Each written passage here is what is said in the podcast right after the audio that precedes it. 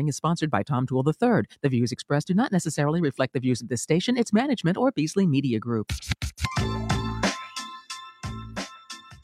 Good afternoon, greater Philadelphia area. This is Tool Time Real Estate Radio on WWDB 860 AM. I'm Tom Toole. She's Sarah Tymon. She's Stacy Mitchell. And we've got a two man film crew in here today because we're just trying some stuff out. We got someone zooming in later about cryptocurrency, which we'll talk about. So, um, again, we all work with the Tom Toole Sales Group, the number one Remax team in Pennsylvania and Delaware since 2018. And we are streaming live on Facebook, YouTube, Instagram. Just Google Tom Toole Sales Group. So, ladies, how are you today? Happy uh, second week of January here. Yeah, doing good. Excellent. Well. So, let's get into the news. This was some pretty splashy stuff here that came out last week. And if you don't follow real estate, Ryan Gorman, the CEO of Realogy, um, and Realogy, to give some perspective, is the parent company for firms like Coldwell Banker or Century 21. Um, he came out last week and said that the National Association of Realtors should end the requirement that listing brokers have to offer a commission to buyers brokers in order to submit listings into the MLS. This has been a hot topic for a while, coming from a company whose clients are basically other real estate agents. What do you think about this? Pretty controversial, that's for sure. So, um, my first thought was then why would we have an MLS? Basically, it would just turn into a free for all portal, right? Um, because basically it's exclusive at this point. So if if you're not going to cooperate, then it just becomes you know open forum listings.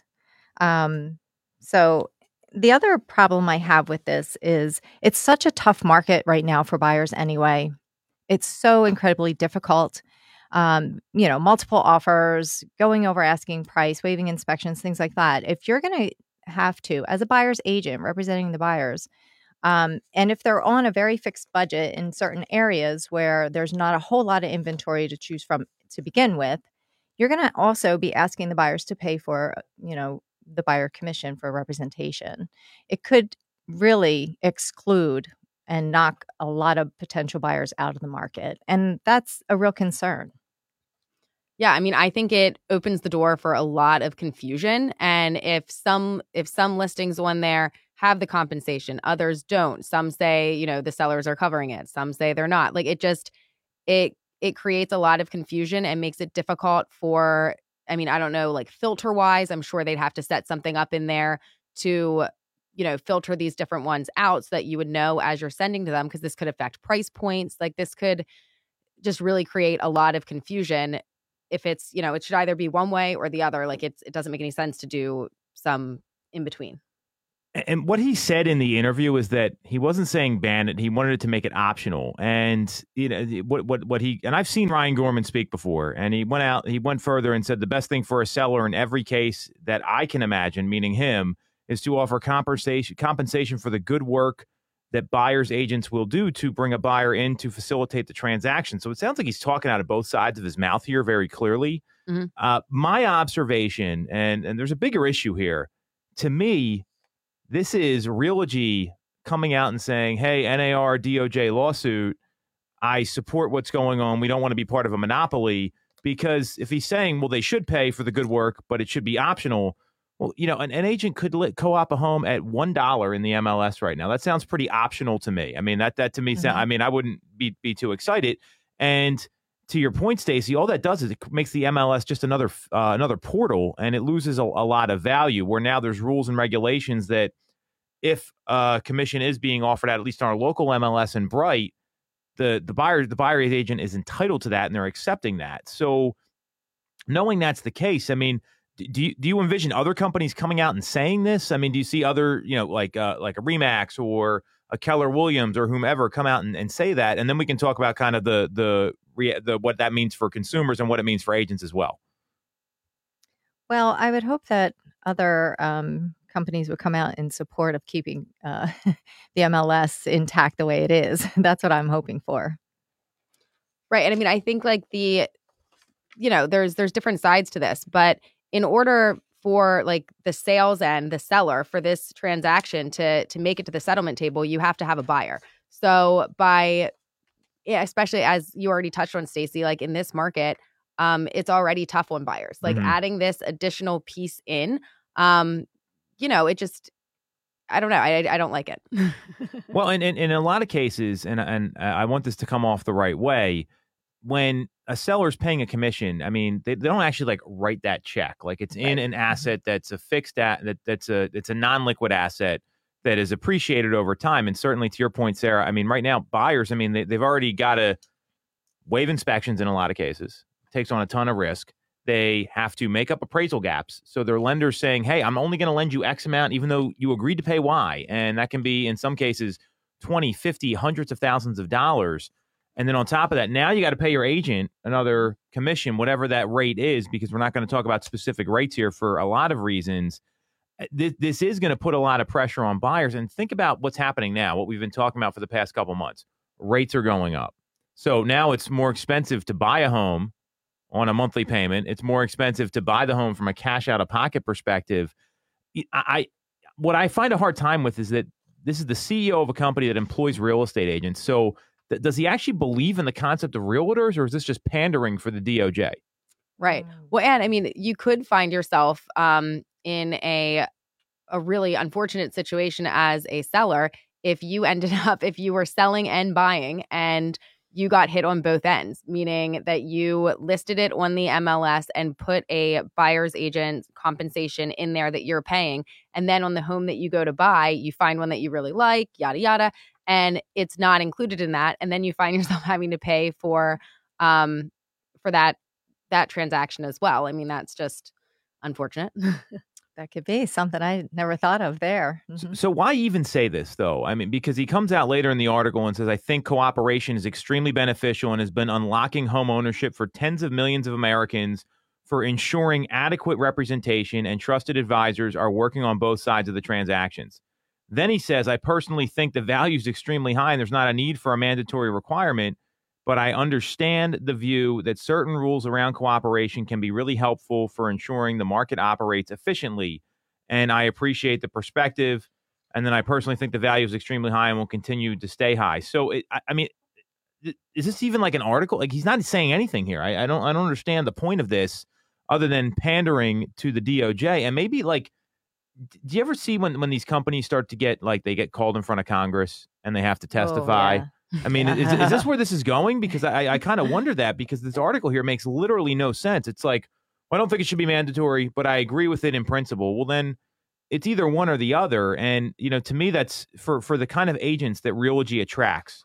They're not getting discount agents. They're not a Redfin. They're Right. not one of mm-hmm. these one of these companies where it's a limited service brokerage. I know some really high performing agents that work in the high end in Beverly Hills and Hoboken, New Jersey, that work with Realogy companies. So I, I just don't understand this. Maybe he was just uh, seeking some attention. It was just a way to, you know, get people to pull pull into this article and just to bring light to him and his firm. I mean, that could be. People have motivation. They do things for different uh, motivations. Right. Yeah. Because I mean, on it, he's so back and forth, and I mean, I felt like at one point in the article, um, he was saying something about this could protect um, splits that aren't very fair to the buyer's agent. Well, how about like no split at all? Like that's uh, I- Exactly. you know, it's just it's kind of all over the place. Well, and and that's another point too, because eh, you know, and, and we can talk about that in a second here, because there there has been a trend that I've seen that listing agents tend to keep more of the commission, or the sellers opt for the listing agents to keep more, because whether we like it or not, and I've worked with buyers, you all have worked with buyers. Some of these people working with buyers are literally in the right place at the right time, catch a lead, and that person would have bought that home no matter who they talked to could have been Stacy, and you could have been, and that's a result of your hard work. Could have been some agent who's out of the business now, and mm-hmm. they happen to sell that one particular home, no matter what. So, you know, my my view is that, it, I mean, from the agent perspective, if you got the CEO of a major company coming out and saying this, if I was an agent, which I am, I'd be looking at how do I generate my own business, how do I work my sphere, how do I take listings at a high level, because that gives you all the control when you're reliant on someone offering out the right commission or not. I mean, it's almost like when your client's interested in a for sale by owner and you're like, okay, now I got to deal. And you guys have both worked with FSBOs. I mean, it's Mhm. that that's pretty challenging, and there's no one on the other side, and then you're constantly having to justify your value, even though you're really doing the job of two agents, Right. not one, because they don't have someone advising them. So, to me, this is really irresponsible, especially for you know the CEO of a publicly traded company. Yeah. I mean, I agree. So, you want to hear some agent reaction from this? Yes. This is going to be the fun part, and then we can talk about what it means for the market. So, a day after this was on January seventh, the day after Realogy publicly called for NAR to end mandatory commission sharing. Um, Rhode Island-based broker owner Greg Dantis wrote, "Cooperation was the original original premise of the MLS. Otherwise, it's a portal, and that's Zillow's game set match." What do you think about that Uh, reaction? Yeah. I think it's pretty spot on for sure. Well, tell yeah. tell us more. Why, why is it spot on? Well, because then if if there's no compensation for buyers, um, they're going to just everybody's going to reach out to the listing agents directly. So, I mean, no compensation for the buyer's agent. I'm sorry. They're, everybody's going to reach out to the listing agent. This is definitely going to be really bad for buyers. If buyers are going to reach out to listing agents and get under contract, they don't have their own representation in essence. So, and this was the whole reason why there were class action lawsuits in the first place for representation for buyers because they were getting, you know, there was a lot of uh, nefarious things going on and buyers were getting hurt. So that's why you have to have representation if you're a buyer. You want your own representation, I should say. It's tough. I mean, it happens in some remote areas. There's definitely dual agency that goes on. Um, But this opens up the door for a lot of really bad things to happen, I think. Yeah, absolutely. And to take a line from from Tom, I mean, as as we know, if you reach out directly to the listing agent, it's like working with your um wife's or husband's divorce attorney reaching out to them you know you have to you have to have somebody looking out for you and um advising you specifically Well, and, and I, I, I, I, what I see happening here, and I, I love that because that's so true. And everyone kind of laughs at that line, but I don't think anything sums it up any better than that. Because I mean, I, I just it's the complete opposite. And while some transactions go well, other transactions like it, get, it gets pretty nasty with the people, and and they have all these preconceived notions, and you know they can they, they say tell the buyer to stick it you know where, and all this other stuff. I mean, it, it, it gets off the rails pretty quick. So I, I do agree with you there. Um, another agent from Illinois, Jeff. I'm going to probably butcher this guy's name, Jeff uh, Olikwer. He says what Gorman is presenting is the worst of both worlds. It'll make it more confusing for the consumer. It'll make it more difficult for buyer broker representatives. Buyer brokers are already getting bad commission splits, and they can not be negotiated by the buyer. What do you think there? Yeah, I, I totally agree. Um, buyers a lot of times are very confused about how the transactions work also. And we do. We come across buyers who reach out who want to talk to listing agents and they don't quite understand. When we shed light on it and they get they understand. They don't want to hire their ex-wife's a divorce Mhm. attorney or whatever. so they understand how important it is because real estate transactions can go sideways very quickly. Um, so you do have to have somebody on your team, somebody on your side fighting for you. So yeah, I, I agree. It's it's really um, just presents a really bad situation all the way around. Right. I mean, I I completely agree. It's taking two two pieces that are not benefiting the buyer and and lumping them together there. And and that that's bit that's the reaction from a lot of people. Another agent came out and said asking the buyer to pay for buyer agent's commission will make many buyers go directly to the listing agent and not use a buyer agent. Mm-hmm. And that would eventually cause buyer agents to be non-existent and the MLS will be only a portal. So we've kind of hit on that one. What do you see for the future of buyer agents here?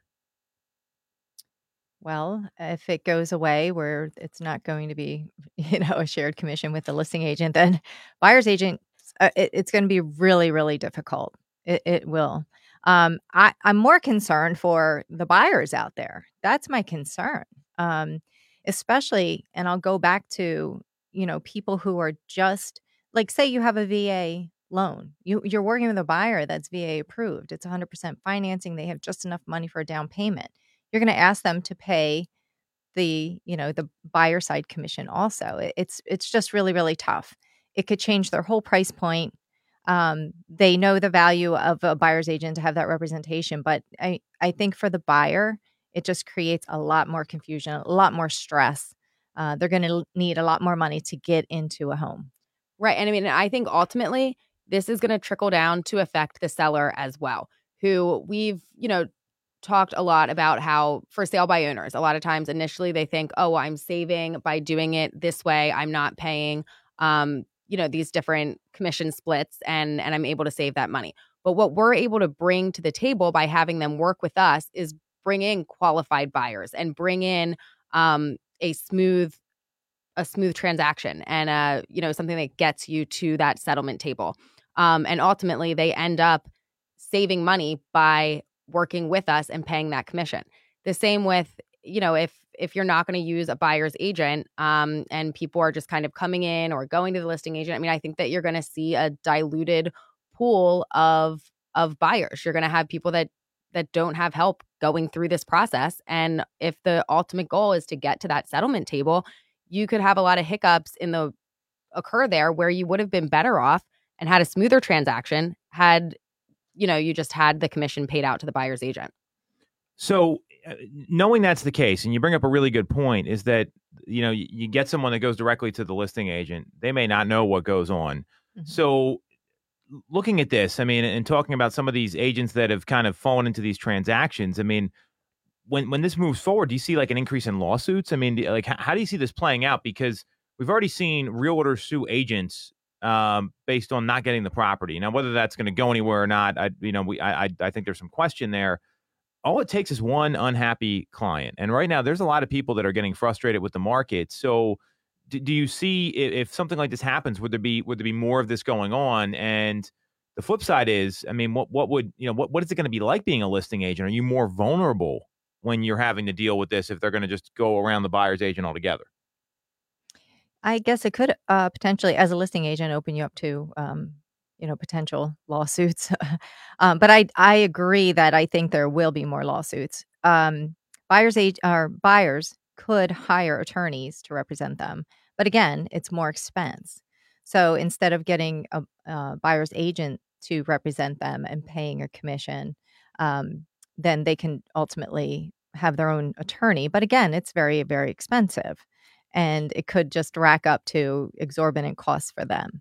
But if they don't and they just uh, agree to work with the listing agent, I do believe that opens up the area for lawsuits because they could it could be conceived that they uh, were bilked out of certain things if they don't quite understand contracts it's not explained to them properly I, I, just i think it's it creates a lot of issues we don't even know we can't even think about what it what it could do at this point i mean i think the real winner here is going to be the attorneys because they're either going to get they're going to get extra business either from people using their attorney to go through the process or when things don't go well, they're going to call their attorney and hire them that way. So they might be the winner. Well, what, what's kind of interesting you say about that is that uh, you know every state is different. So let's just talk about Pennsylvania because I know in, in New York, like you need you an, attorney. an, attorney. Um, yeah. mm-hmm. In Northern Jersey, you do. Southern Jersey, you don't. Um, so every, every state kind of differs.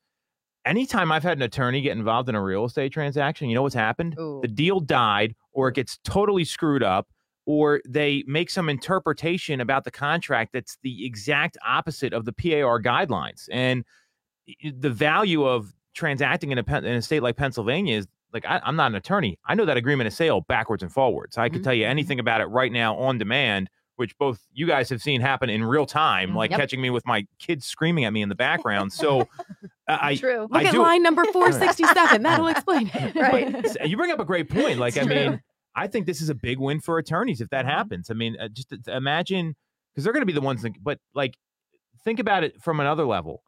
If a buyer insists on getting an attorney, is that going to hurt their chances of getting the house because they move so slow?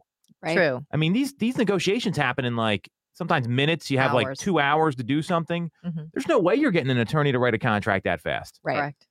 Right. So I mean, you know, there there there's a lot to talk about talk about here, and I just uh, this whole thing that that gets brought up it's mind blowing to me. This is the CEO of a publicly traded company that owns real estate brokerages saying this. Right. Mm. I mean, can you imagine if we like if we worked at that company?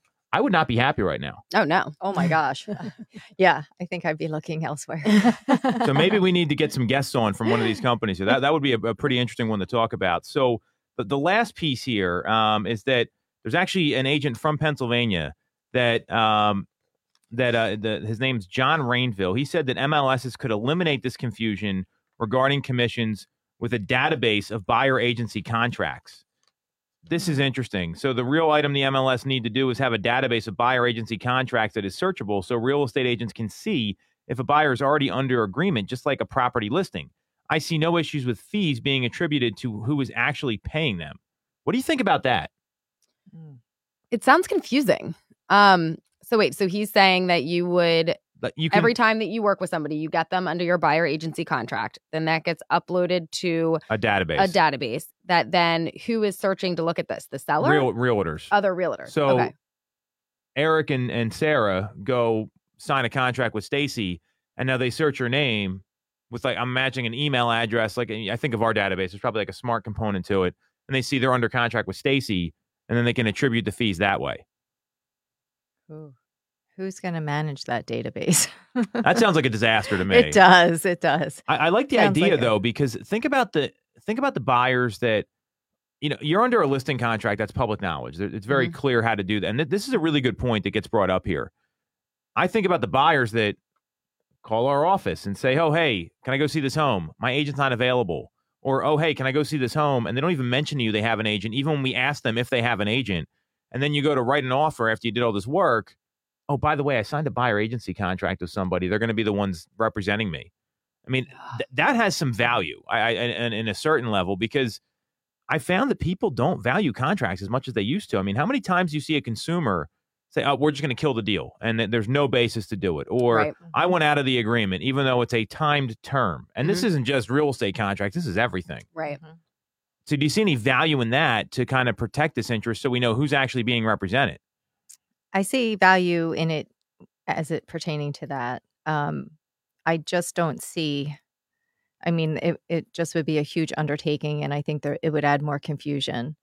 Um, unless things can be updated constantly in real time, and I, I don't know. I just Well, I'm to me, it seems too huge. I'm still confused. So even if you were to go in and search and see that they're under contract with somebody, how how are they saying that's going to disperse how the then, compensation? then, then there's a contractual agreement to pay. I mean, because the buyer agency oh. contract says if this person buys a home, no matter what, so Okay. it, it lists if they buy Gotcha. it for sale by owner, if they buy a home on the MLS, they buy a home that's off market.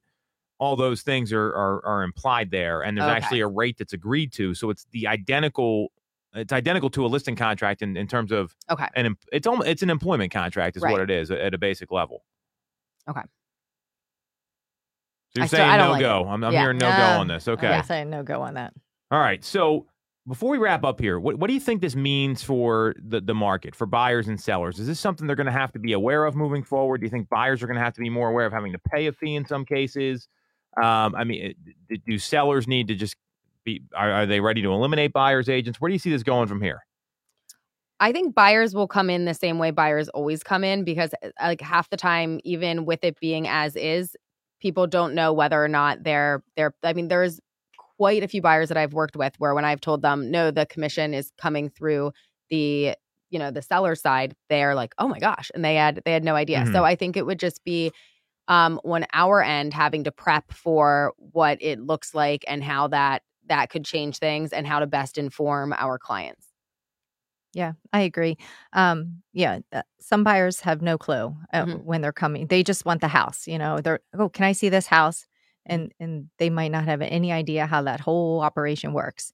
So it definitely is up to us to stay on top of everything. Uh, for sellers, I think um, they really have to consider how they're going to sell their home and what's important to them, and understand the value of the buyer's agent, uh, and understand that you could you know potentially be opening yourself up to to more hassle not only if you're considering a for sale by owner but if you're you know not going to offer any kind of buyer agent compensation it, i think uh it, it's just a lot for the seller to consider and how much they're willing to take on as far as marketing uh, vetting the buyers going through the contracts potentially hiring their own attorney when they could just hire you know a listing agent but i think they really have to consider sellers have to consider heavily how they want to list their home So here, here's my prediction, and then we'll take a quick break here. And we're going to come back and talk about cryptocurrency and real estate. This is quite the quite the show here that we got.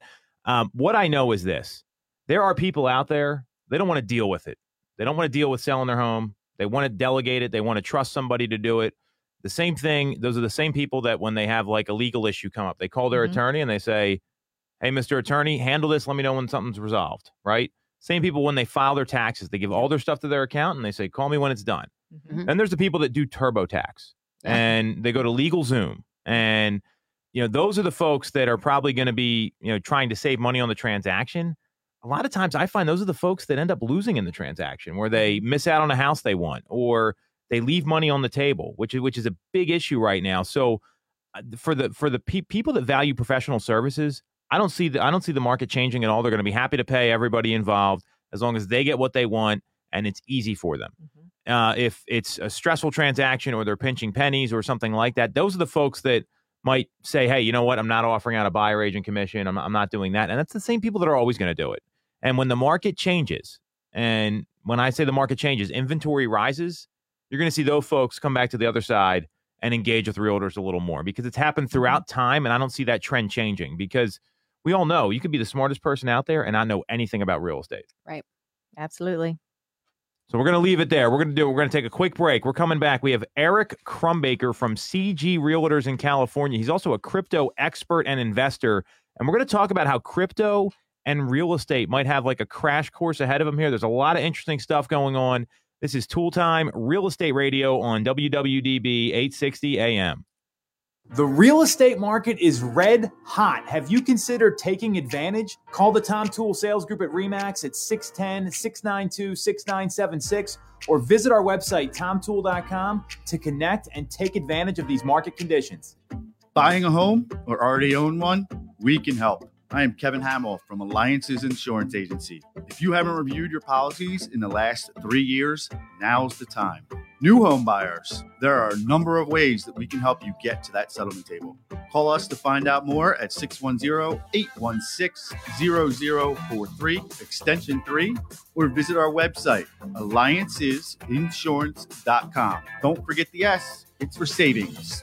When you're getting a mortgage, you shouldn't have to sacrifice great service just to get a great rate. At Mortgage America, we've been lending with this philosophy for over 35 years. We have access to great low rates without the complications and delays of big or online banks. We're a local Pennsylvania lender with loan officers that you can actually meet. As PHFA's number one lender, we specialize in all residential mortgage programs, including first time buyer programs and low down payment options. For your free pre approval, call us at 610 439 8000 or apply online at mymortgageamerica.com. Mortgage America's equal housing MLS 128501. Have you considered a career in real estate? Do you want control over your income? Whether you have a license or not, call us today at 610 692 6976 or visit tomtool.com. Join our team, the Tom Toole Sales Group at REMAX Main Line.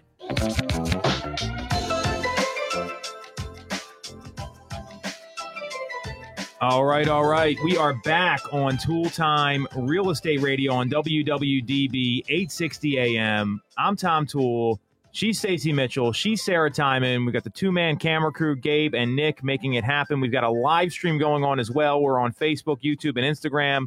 And we are about to welcome on Eric Crumbaker with CG Realtors and a crypto expert and investor. And before we have him come on again, we all work with the Tom Toole Sales Group at Remax Mainline, the number one Remax team in Pennsylvania and Delaware since 2018. Eric, can we hear you, man? Are you are you on the line here?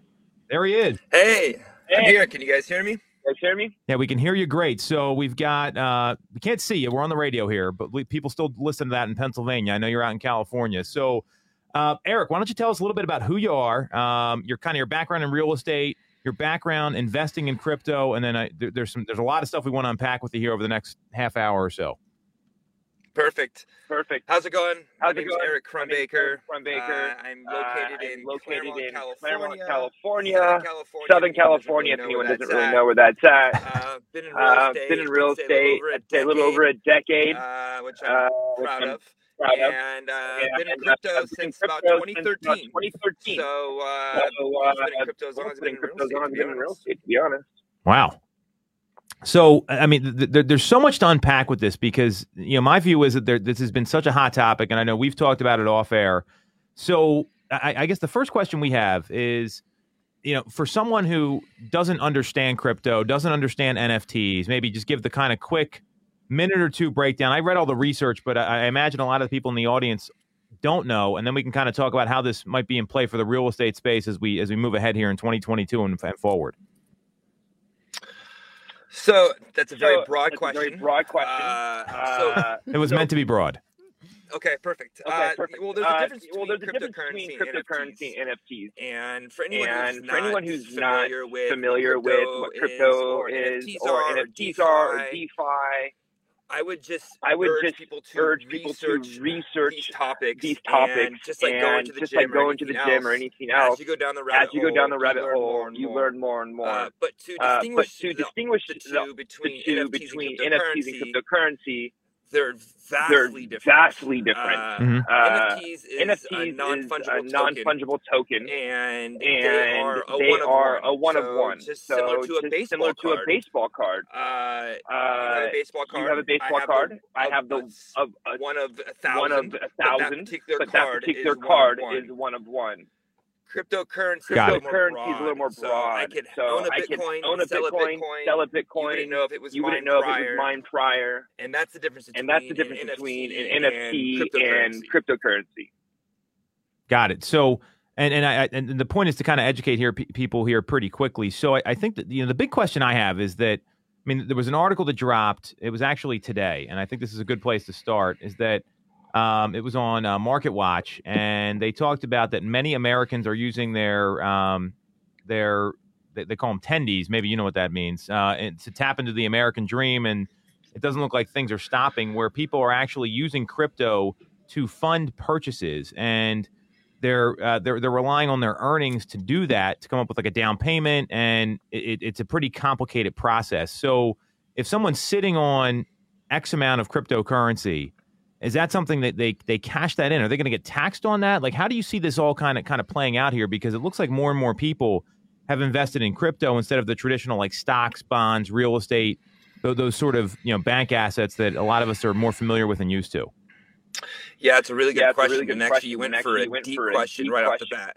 Um, when it comes to the tax equation, when it comes to cryptocurrency, a lot of that's still up in the air. Uh, the way they are distinguish it right now is you get taxed on your purchase, you get taxed on your sell.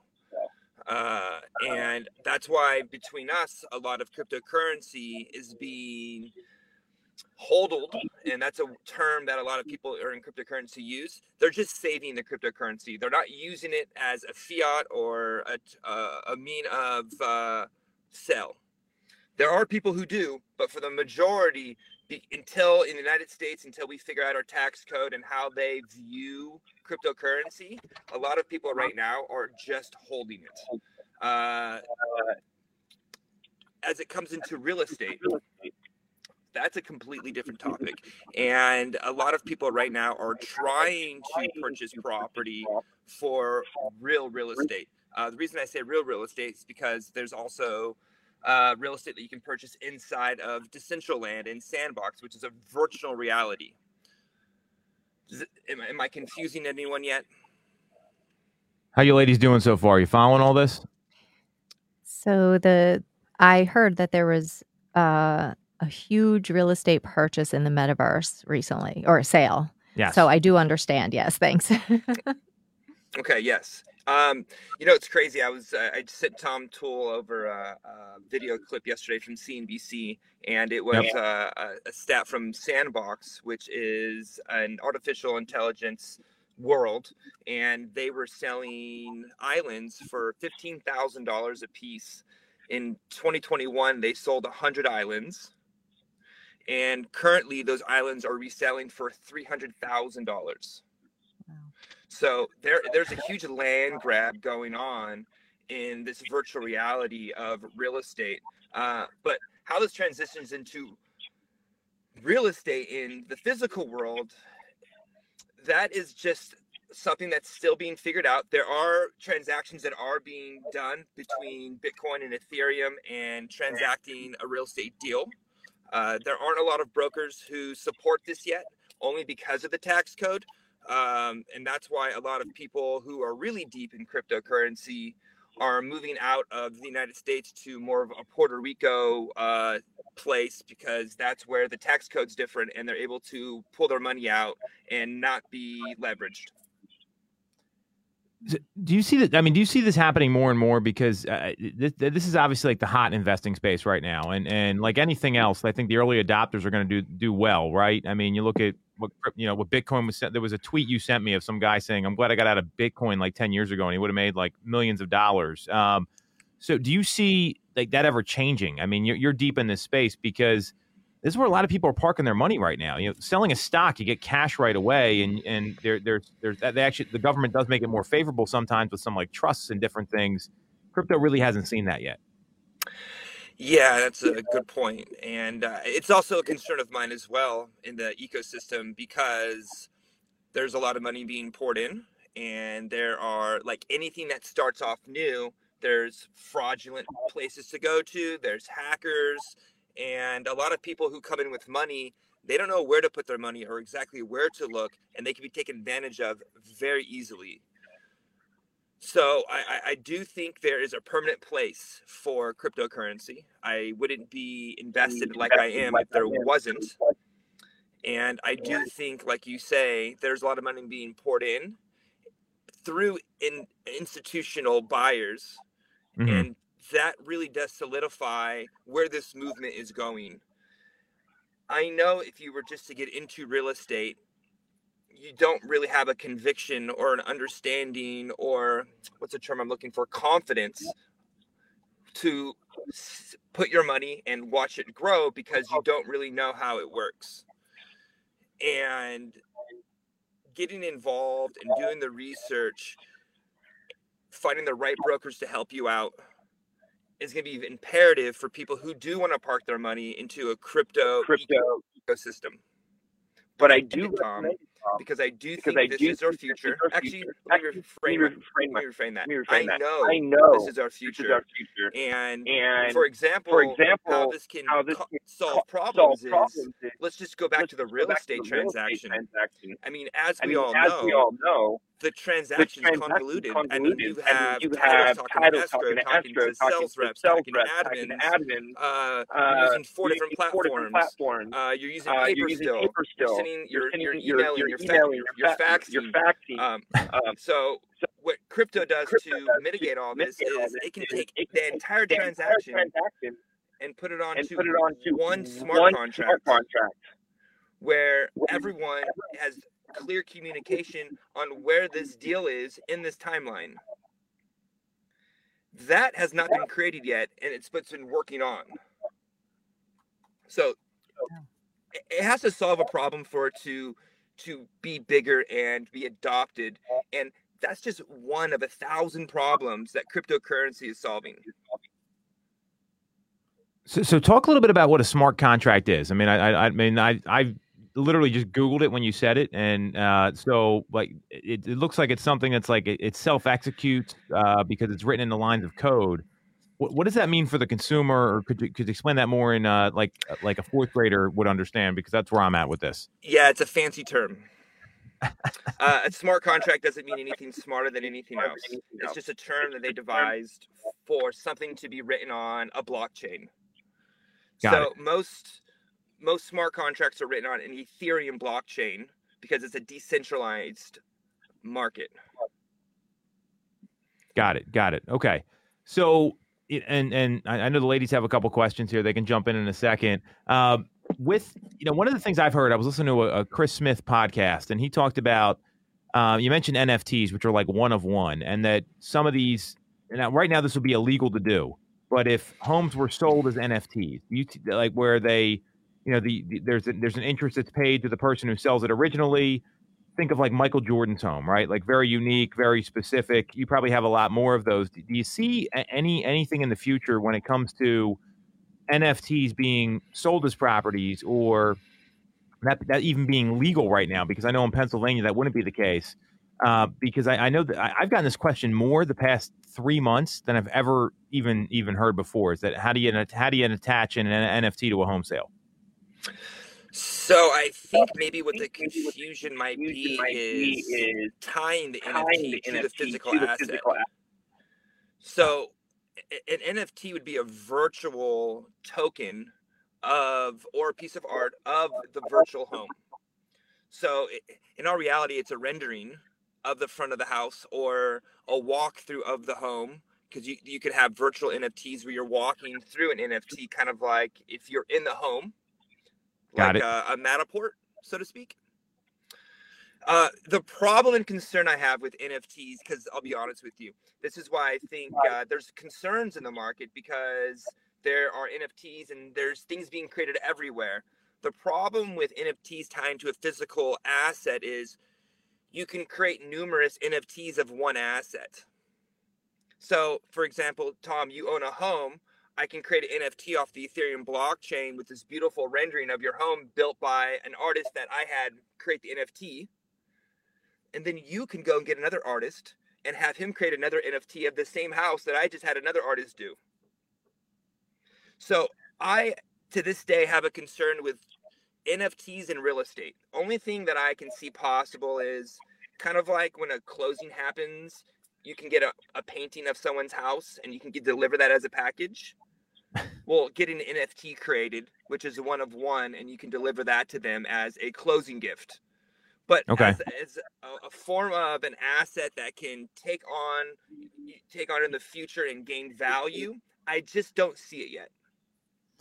Well, and I, I think I think where we're going with this is that um, it's it's almost like it has to be a really unique property. It can't be like the same home in the subdivision that everybody else has, but they actually like attach that to title, and and it, becomes it, it, it's non fungible when it attaches. And th- it's a little different. It, it's more the theory behind it, but you know I, I don't know that that would be legal right now. The way title insurance gets conveyed, you have to have that good and marketable interest in the property. So you know that that's something that I've heard people talk about or ask how they can do, like a waterfront property, right? Like same kind of thing. It's got to be pretty unique. Um, but you're, you're you're basically saying I don't see it happening, or you got some concerns, is what I'm what I'm hearing you say. I see it more as a gift than I do as an asset. Got it. Okay. Like, what do you do with it once you have it? That's the, so. Like, I you mean, look it- it? exactly. Exactly. So, This- this so is where for example, Yeah, when I when, keep when I- going. people are people are so when I say you look at it, so for example, you can go onto Samsung.com right now, and they have a new type of TV that sits on your wall. It looks identical to a piece of art. You couldn't even tell it's this thin, and you can display your NFTs. You can display your art. So when you have a Bored Ape or NFT of your past homes that you purchased, let's say you know like you said you said the waterfront home you're proud of it but you sold it but you're you know 60 years old and you want to own it you could have your nft displayed on one of your walls in one of your rooms as a bragging so to speak you know i own that home. And then maybe in the future like you said you can tie a particular home through title to only one nft designer and if the home does sell and they choose to sell the NFT with the home, there could be an asset devised off that. Does that make more sense? It, it's If it basically a was piece of art, is what we're talking, and, and it's Okay, unique. yeah, it can't it be was unique. Well, think I, I mean I, I equate this to art, Eric, and, and if you know if I'm wrong, please tell me. But it's like when they have to get someone to like come in and authenticate the painting and make sure the painting's real and it's done by the artist. This is an easier way to do it because of the uh, because of the unique uh, um, the, the the the digital asset accompanying it. Yeah, it's tied to the the creator or the seller. And another thing about NFTs, just so you guys know, is let's say Tom owns the NFT and then Sarah owns the NFT after, and then Stacy owns it after her, and then I own it number four. All four of you would get paid on that transaction for every sell. Yep. It, it never disappears. Uh, and, and another thing is when it comes to the art is like Kings of Leon, they're creating an NFT for their music uh, sector, and how they're doing it is when you buy the NFT, you purchase their album. And what they can do with the NFT is they can allow a certain amount of people who might have purchased purchased it first. They get they get you know front row tickets to three of their shows. So you can tie these NFTs to a number of different things. Well, and there's a lot of communities based around those, right? Like Gary Vaynerchuk's doing the same thing, where he has a, a specific and he's probably had one of the more popular ones that have, that have taken off. We've seen. I mean, I know you and I have talked that we've seen some kind of crash and not do well. But he has like a, a conference at Minnesota Viking Stadium, uh, U.S. Bank Field, the next three years. If you own one of those NFTs that he sold, then you have automatic access. That's the only way to get in. And you, you Yep. see more and more. It's like a community aspect too. And an I NFT do see more and more. Something Other than just an image, it, an NFT can be anything. A digital. That is file. correct. Digital. Okay. Got it. Got it. Multiple, multiple, case scenario. scenario. Mhm. That make more sense?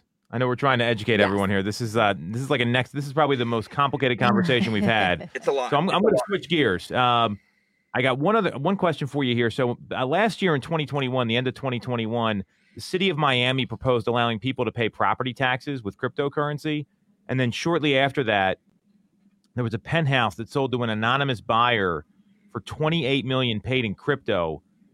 What do you think about all this? Is this going to are we going to see more of this stuff? Hundred percent. As it gets more adopted, you know, at the end of the day, crypto is only 13 years old. We just celebrated the 13th birthday last week of all cryptocurrency. It's so relatively new, and the wealthy are diving into it. You look at actors, you look at celebrities, you look at hedge funds, you look at billionaires and millionaires. They're all allocating a portion of their portfolios into some type of cryptocurrency because at the end of the day, you don't want to be last at the party, even if you don't know what type of party it's going to be. So, so what do you, you you've been doing this for a while? So, what I mean, you're someone comes to you and say, Eric, I want to invest in crypto or I, I want to diversify my portfolio. What, what kind of advice do you have for them?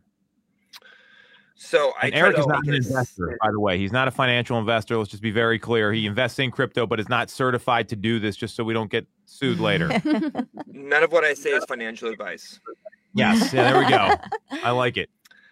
Uh, I usually I'm very simple when it comes to cryptocurrency because I have parents and I have relatives who don't really understand what I'm talking about as well. So if I'm having a first conversation with anyone off the bat and they have interest into this world, I tell them the first two things they need to do is just buy Bitcoin and Ethereum. And then from there, you just do a little bit of research at what you purchased. And then you're going to go down a rabbit hole of figuring out what you, you just purchased, what a decentralized uh, environment is, what NFTs are, and you're going to get just more entrenched and you're going to learn. Got it. So, I mean, so how, how does someone go about learning more? I mean, it's a lot of like research and, and all that. I mean, are there any? I I know you've told me about like some different apps that you recommend or, or different things. Like, where, where would you where would you start if you want to learn more about this and you know kind of kind of get up to snuff here? Because I mean, what I see happening is this, um, and and you look at the Staples Center in L.A. Right? It's not the Staples Center anymore. It's the Crypto.com Center. The Philadelphia 76ers used to be sponsored by StubHub. They're now sponsored by Crypto.com. It's right on their jerseys.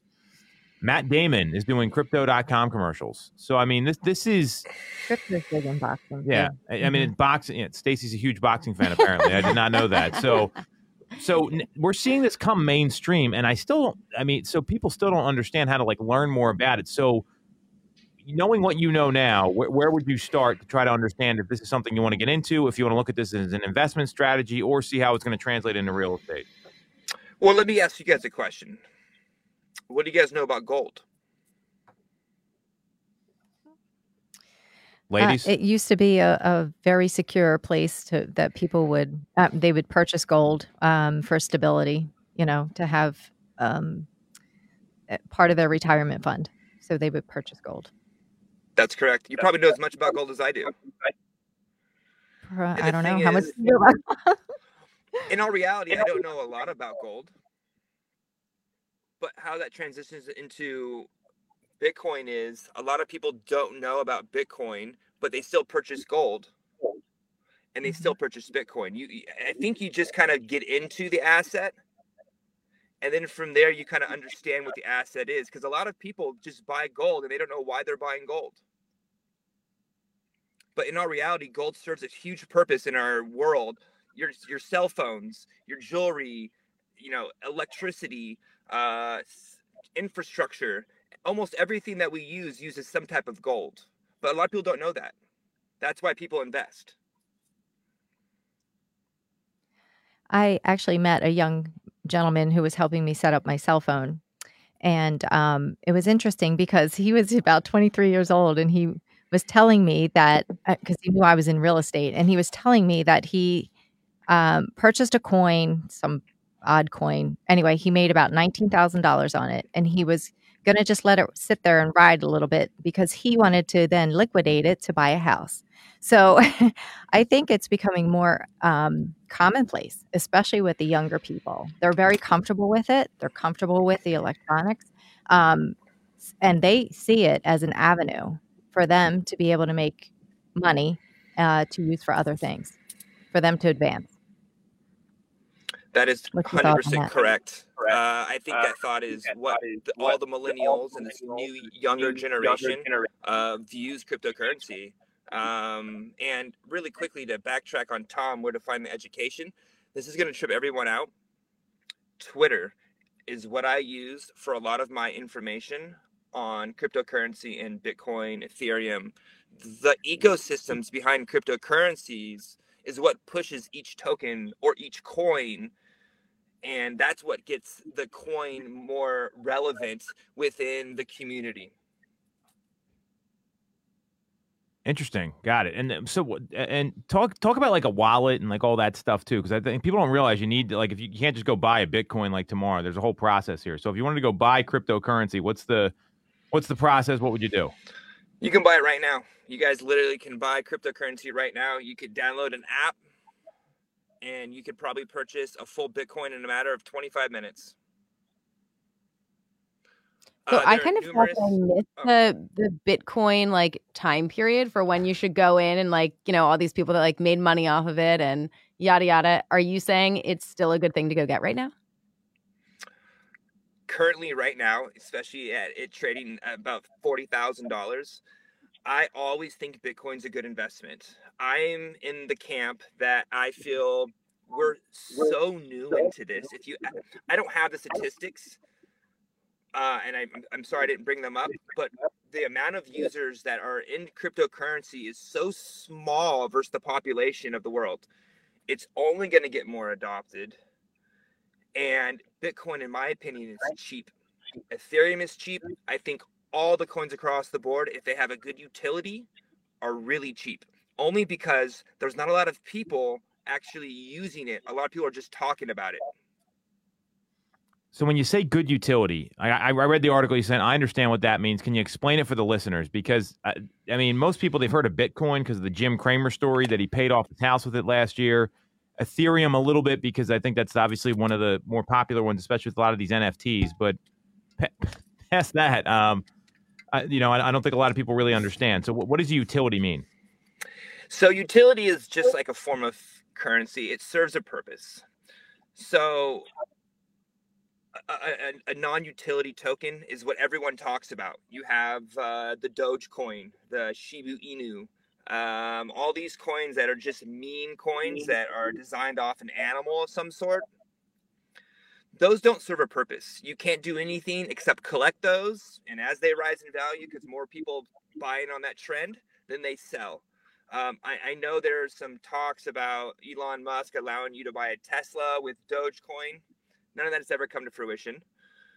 A, a good utility coin, for example, I'm going to use uh, Voyager, uh, for example. They actually you can download. They're like Coinbase, Coinbase, but it's its but own version. It's called Voyager. Voyager, and you can buy you their can native buy token. Token.